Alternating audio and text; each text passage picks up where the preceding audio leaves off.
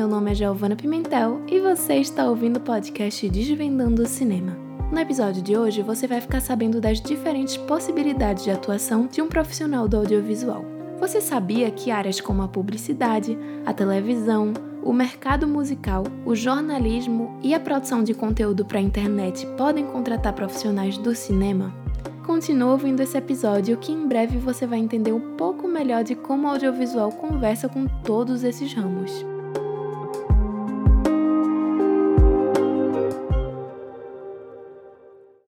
Se fala em trabalhar com cinema e audiovisual, o que geralmente vem em mente é a produção de filmes de ficção, séries e documentários. No máximo, se pensa em um programa de TV ou um produto para plataformas de streaming. O que é importante de ser lembrado sobre a profissão de cineasta ou profissional do audiovisual é que existe um leque vasto de possibilidades nesse campo. Dependendo da sua área de atuação, seja ela a escrita de roteiros, a fotografia, a direção de arte ou qualquer outra, você pode encontrar possibilidades de emprego em outros campos que não o tradicional set de um longa-metragem. Eu vou aqui listar apenas alguns deles nesse episódio, mas qualquer outro que envolva a produção de vídeo ou a junção entre imagem e som pode também entrar nessa lista. Um serviço que muitos cineastas fazem ou já fizeram, alguns até ficaram conhecidos nacionalmente depois no cinema, é a produção de vídeo para eventos. Festas, casamentos, formaturas, eventos corporativos ou outros tipos de evento nesse estilo estão sempre contratando pessoas responsáveis pela captação e edição de vídeos do ambiente, das pessoas e da festa por completo. Gravar eventos acaba sendo uma jornada de trabalho muito longa e por vezes exaustiva, a depender do tamanho e da duração da festa, e também incerta por funcionar por demanda sem jornada de trabalho definida. Porém, é um caminho que pode acabar dando certo para quem consegue entregar bons resultados e ir conquistando sua clientela aos poucos. Inclusive, algo comum é que aconteçam depois do evento indicações aos convidados, gerando a possibilidade da pessoa trabalhar mais vezes para conhecidos dos donos da festa. Você também pode trabalhar como contratado por empresas de produção de eventos, o que facilita o contato com os clientes porque eles fazem essa ponte, mas também faz com que você acabe ganhando um pouco menos pelo serviço prestado, porque parte desse pagamento acaba ficando com a empresa. Outro serviço que pode também ser executado tanto como autônomo ou com contratos de trabalho é na publicidade. Você pode ter contato direto com as marcas, estabelecimentos comerciais e empreendedores que querem conteúdo audiovisual para fazer a divulgação dos seus produtos ou serviços. Existe também a possibilidade de trabalhar dentro de uma agência publicitária ou uma produtora de vídeos que podem oferecer pacotes e contratos mais longos para as empresas, e você pode ter mais estabilidade dessa forma, considerando que muitos dos clientes de agências são fixos e fazem demandas de forma regular. Também é importante lembrar que não é impossível ter estabilidade com clientes fixos se você for trabalhar como autônomo, mas você vai precisar correr atrás e se arriscar um pouco mais num caminho mais incerto. Isso pode te beneficiar, considerando que o pagamento do cliente vai todo para você e existe um pouco mais de autonomia nas decisões de quais clientes aceitar e principalmente quanto você vai cobrar. Sobre essa diferença entre produtoras de vídeo, coletivos e agências publicitárias ou trabalho individual na produção de vídeos, vale lembrar que ambas as situações possuem seus altos e baixos.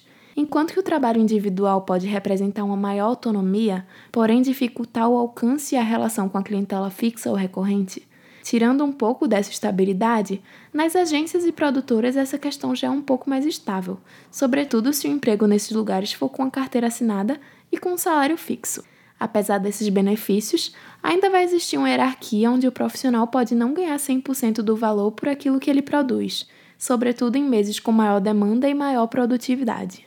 Mesmo trabalhando mais, o produtor de vídeo recebe um valor fixo pré-determinado, a menos que o acordo com o empregador não seja de carteira assinada, mas sim por cada trabalho concluído.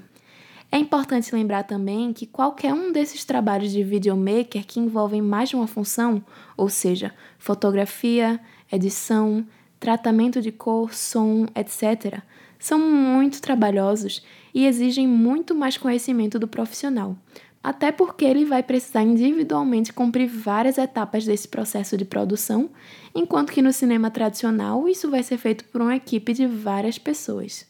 Por isso é importante calcular bem o tempo a ser gasto, as despesas com equipamentos e cobrar um preço justo pelo trabalho que aquele profissional vai exercer durante esse projeto. O que pode acontecer muito também é, principalmente no início da carreira no audiovisual, a pessoa cobrar um valor menor do que o que o seu trabalho realmente vale, seja pela falta de experiência ou pelo medo de afastar os clientes. Nessas situações, é importante deixar claro para o cliente os motivos do valor do seu serviço e o que você vai oferecer a ele que justifique esse valor. Então, todo o conhecimento e experiência na área que o freelancer tiver tendem a ir encarecendo a sua mão de obra ao longo do tempo. Quando essa mão de obra for por algum motivo questionada, os clientes vão precisar entender o trabalho complicadíssimo que acontece por trás daquela produção, que a produção de vídeos individual não é nada fácil e exige um conhecimento que leva tempo para se atingir. Outra área um pouco mais técnica, mas que também oferece inúmeras possibilidades, é a área da animação. Além do cinema, existe animação em videogames, vídeos e conteúdos para internet, postagem em redes sociais, entre diversos outros formatos. As animações podem ser trabalhadas tanto em softwares específicos, como em massinha de modelar, com objetos ou até mesmo com papel e caneta. São várias técnicas diferentes e vários formatos inovadores nesse mercado, que se atualiza o tempo inteiro. Existe também no mercado audiovisual não convencional a produção de transmissões ao vivo, que ficou um pouco mais conhecida e mais praticada nesses últimos anos, sobretudo com a pandemia sendo ela em redes sociais, em plataformas de empresas ou em salas de reunião privadas, as transmissões ao vivo englobam uma vasta quantidade de conteúdos, desde a educação até a música. Uma área bastante comum que busca transmissões ao vivo é a de palestras. Para trabalhar com isso, é importante fazer testes, verificar um sincronismo de som com a imagem, ter ou alugar microfones de uma boa qualidade e saber como engajar com o público através dos enquadramentos, do posicionamento de câmeras e da qualidade daquela transmissão. Além de ser bastante comum em transmissões ao vivo, o conteúdo educativo atualmente vem ganhando espaço também em forma de vídeos gravados e editados. Hoje em dia, existe um público conectado à internet que busca nela informações sobre assuntos relevantes, e um vídeo pode, nesse contexto, gerar mais engajamento do que um longo texto escrito por ser de mais fácil acesso e poder ser visto enquanto a pessoa executa outras tarefas. Sabendo disso, existem diversas empresas e profissionais que se dedicam ao fornecimento de conhecimento pela internet, buscando a produção de vídeos curtos e instantâneos ou mesmo de vídeos mais longos em aplicativos de redes sociais.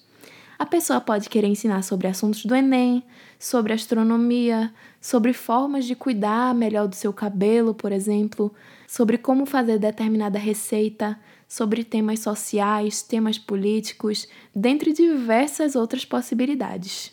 Outro formato que vai envolver profissionais do audiovisual é a produção de videoclipes. O videoclipe nada mais é do que um tipo de curta-metragem que sincroniza as imagens a uma canção, podendo conter ou não a figura do artista responsável pela música tocada. Os videoclipes têm uma linguagem muito particular, e é comum que eles unam objetivos tanto de publicidade na divulgação de determinada canção para que ela atinja um público maior, quanto artísticos, pela expressão visual do cantor ou performer. No caso do videoclipe, existem tantas superproduções de grandes gravadoras para artistas de reconhecimento a níveis globais, quanto as produções independentes para artistas menores. E nesses dois casos, é comum que videoclipes tenham objetivos de impulsionamento. Por isso, precisam contar com uma produção que transmita a mensagem da música e um roteiro bem planejado por profissionais do audiovisual. Além disso, os videoclipes que planejam fazer sucesso muitas vezes vão precisar de cenários, figurino, maquiagem, uma boa direção de fotografia, uma boa edição de som que una a música a possíveis sons diegéticos, uma montagem boa e um bom tratamento de cor. Quando se fala em roteiro, as possibilidades são várias.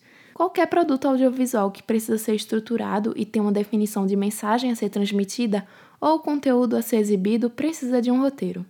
Existem roteiros para programas de entretenimento na TV, programas de rádio, podcasts, vídeos educativos, reportagens, vídeos publicitários, dentre várias outras formas de produção de áudio e vídeo.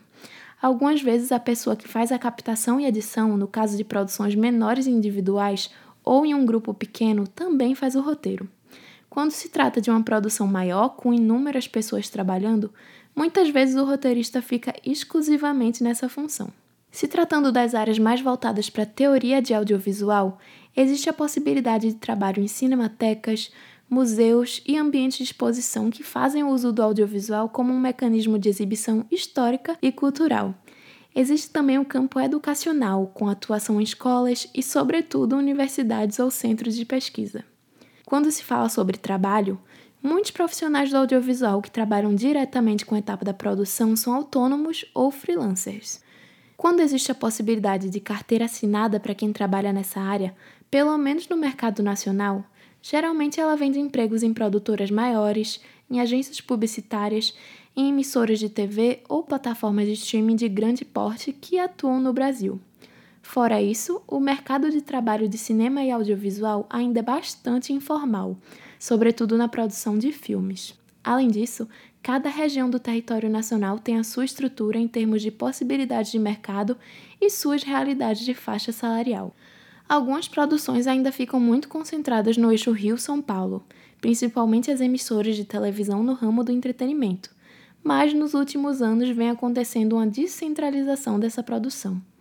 No estado de Pernambuco, por exemplo, foi inaugurado em 2013, na cidade do Recife, um centro tecnológico atuante nas áreas de multimídia, jogos digitais, fotografia, animação, pós-produção cinematográfica, design e música.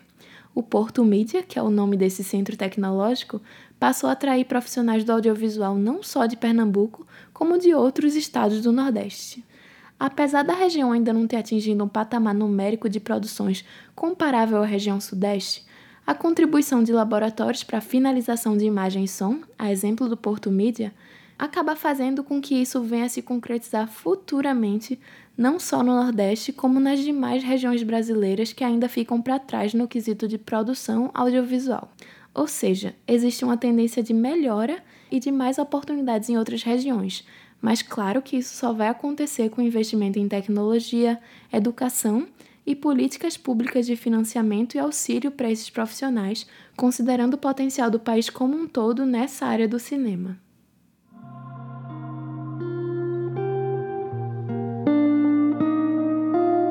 Muito obrigada por ter ouvido esse episódio de Desvendando o Cinema.